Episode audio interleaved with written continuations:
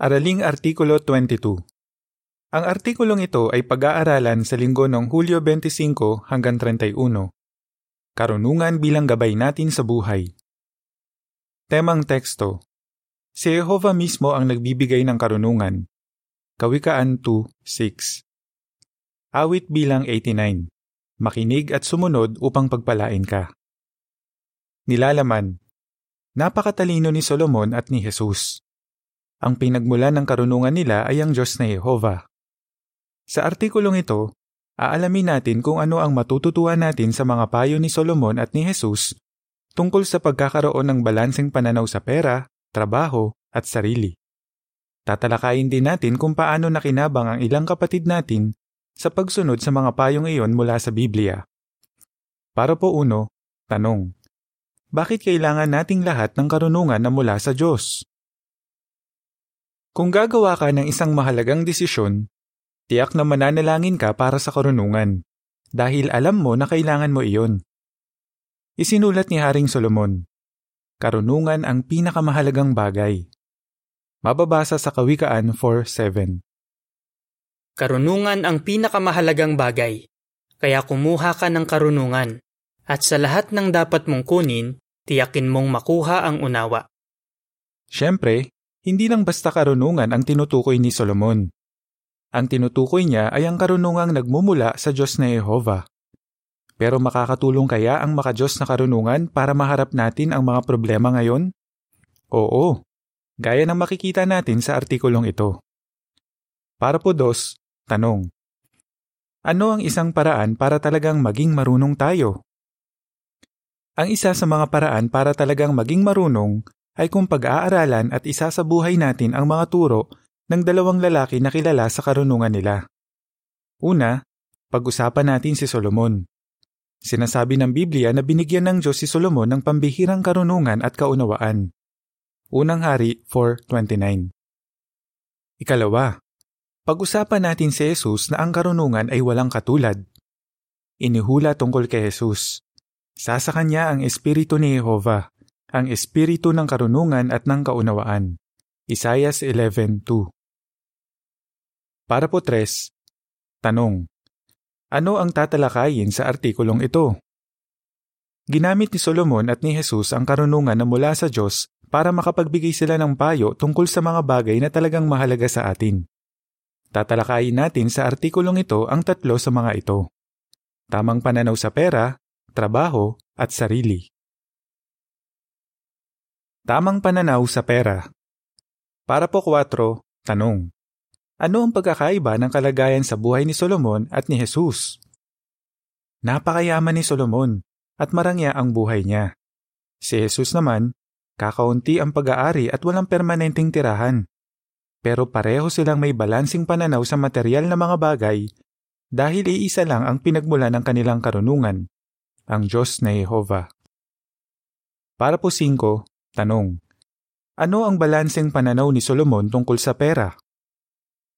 Sinabi ni Solomon na ang pera ay proteksyon. Ecclesiastes 7.12 Kapag may pera tayo, nabibili natin ang mga pangangailangan natin at ang ilang gusto natin. Pero kahit napakayaman ni Solomon, alam niya na may mas mahalagang bagay kaysa sa pera. Halimbawa, isinulat niya, Ang magandang pangalan o ang magandang reputasyon ay mas dapat piliin kaysa sa malaking kayamanan.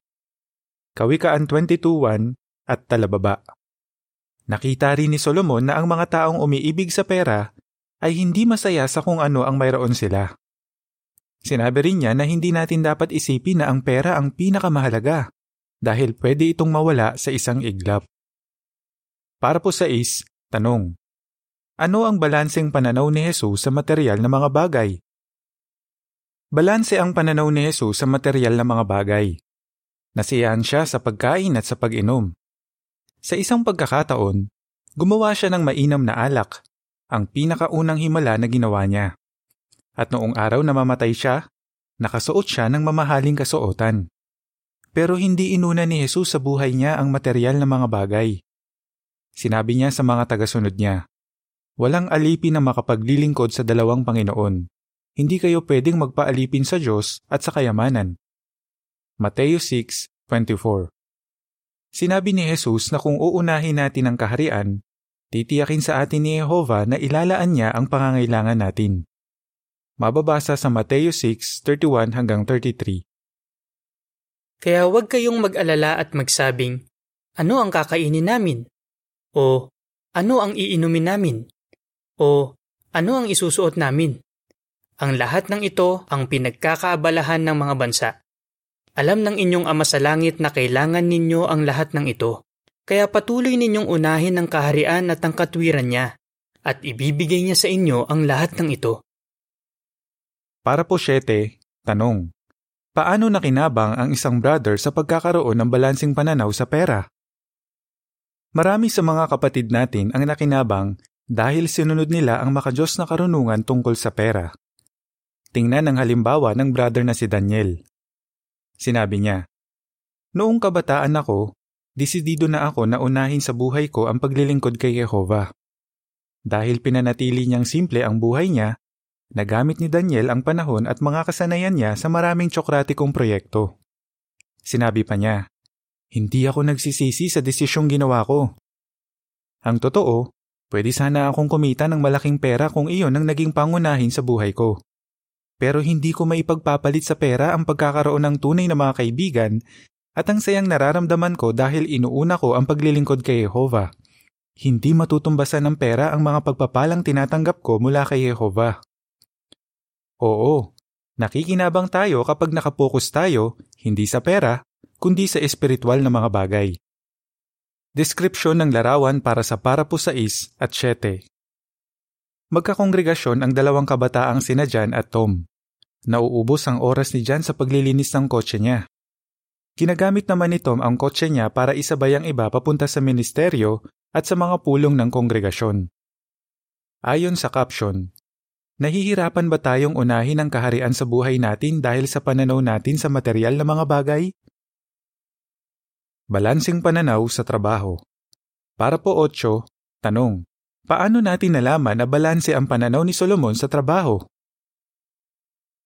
Sinabi ni Solomon na ang sayang nakukuha sa pagtatrabaho ng husto ay regalo ng Diyos.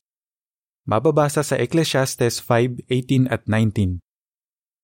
Ito ang nakita kong mabuti at tama, na ang tao ay kumain, uminom, at masiyahan sa lahat ng pinaghirapan niya sa ilalim ng araw sa maikling buhay na ibinigay sa kanya ng tunay na Diyos.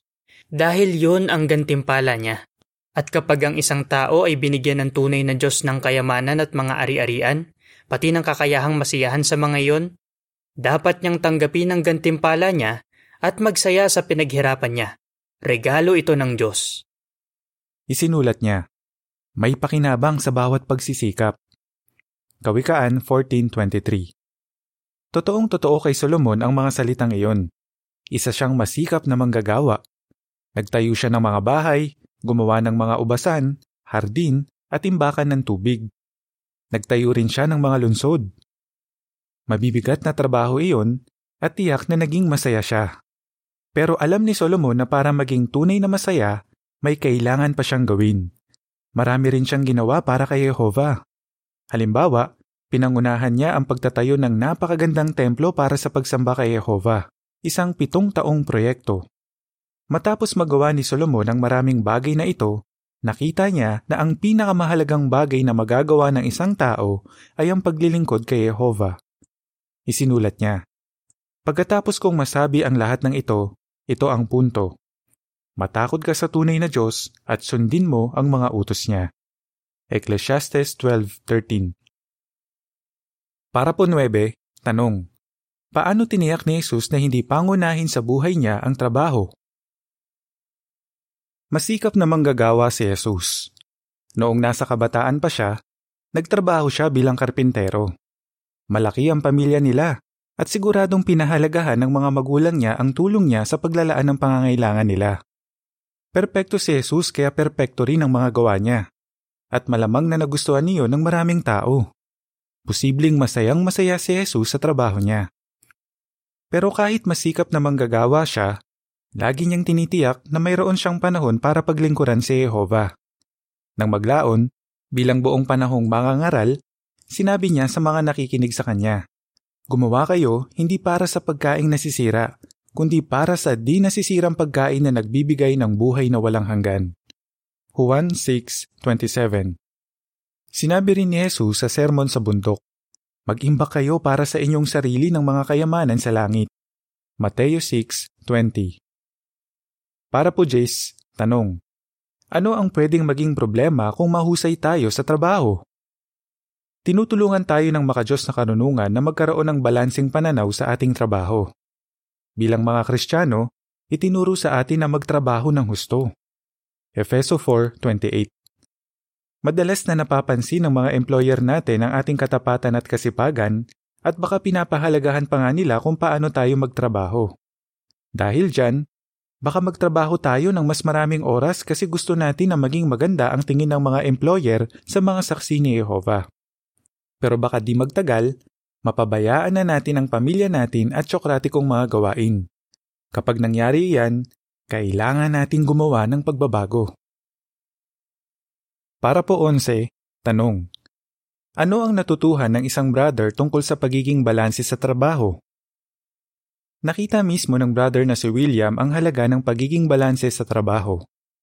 Tungkol sa elder na dati niyang pinagtrabahuhan, sinabi ni William, ang brother na ito ay huwaran sa pagiging timbang sa trabaho.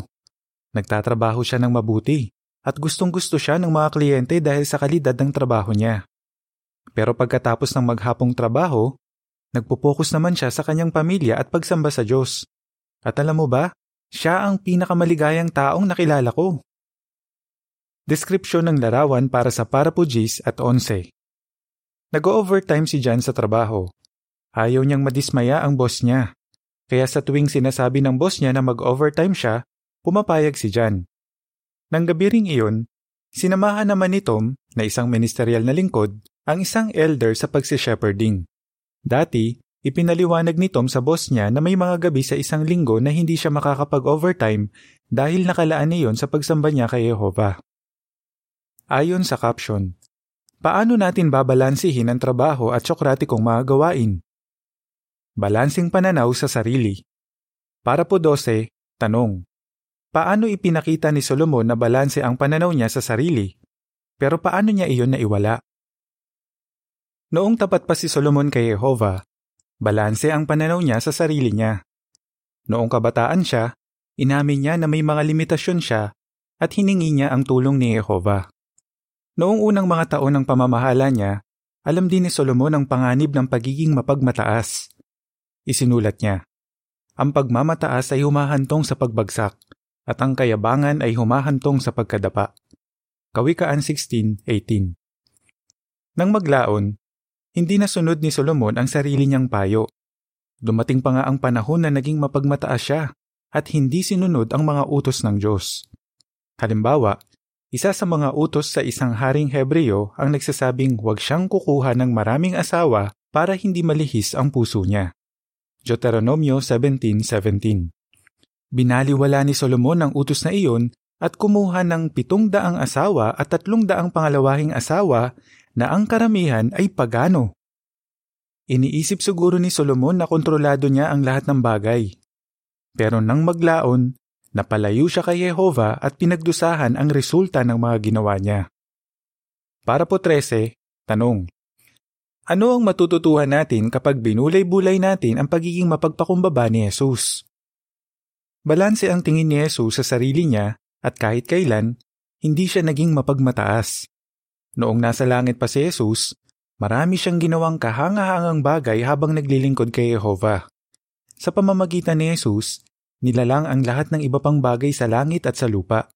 Colossus 1.16 Noong bautismuhan siya, Naalala ni Jesus ang lahat ng bagay na ginawa niya kasama ng kanyang ama. Pero hindi iyon naging dahilan para magmataas si Jesus. Hindi rin niya ipinakita na nakakataas siya sa iba. Sinabi niya sa mga alagad niya na bumaba siya sa lupa hindi para paglingkuran, kundi para maglingkod at ibigay ang buhay niya bilang pantubos na kapalit ng marami. Mateo 20.28 Sinabi rin niya na wala siyang anumang magagawa sa sarili niyang pagkukusa. Talagang mapagpakumbaba si Jesus. Napakagandang halimbawa niya para sa atin. Para po 14, tanong. Ano ang matututuhan natin kay Jesus sa pagkakaroon ng tamang pananaw sa sarili? Tinuruan ni Jesus ang mga tagasunod niya na magkaroon ng tamang pananaw sa sarili. Sa isang pagkakataon, sinabi ni Jesus sa kanila, Bilang niya, ng Diyos, kahit ang mga buhok ninyo sa ulo. Mateo 10.30 Talagang nakakapagpatibay iyan, lalo na kung negatibo ang tingin natin sa ating sarili. Talagang interesado sa atin ang ating Ama sa Langit at mahalaga tayo sa Kanya. Kung pinili tayo ni Jehovah na maging mananamba niya at binigyan niya tayo ng pagkakataong mabuhay ng walang hanggan sa bagong sanlibutan, hindi natin dapat questionin iyan. Para po 15, tanong sa A. Anong balanseng pananaw sa sarili ang sinabi ng bantayan? Tanong sa B. Gaya ng ipinapakita sa mga larawan sa pahina 24, kung masyado tayong nakapokus sa sarili natin, anong magagandang bagay ang pwede nating mapalampas? Mga labinlimang taon na ang nakakaraan Ganito ang sinabi ng bantayan tungkol sa pagkakaroon ng balansing pananaw sa sarili.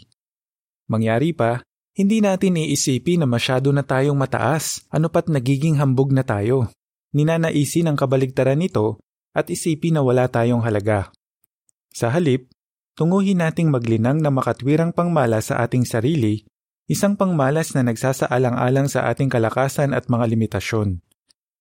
Ganito ang pagkakasabi rito ng isang kristyanong babae. Hindi ako ubod sama. Hindi rin naman ako sakdal.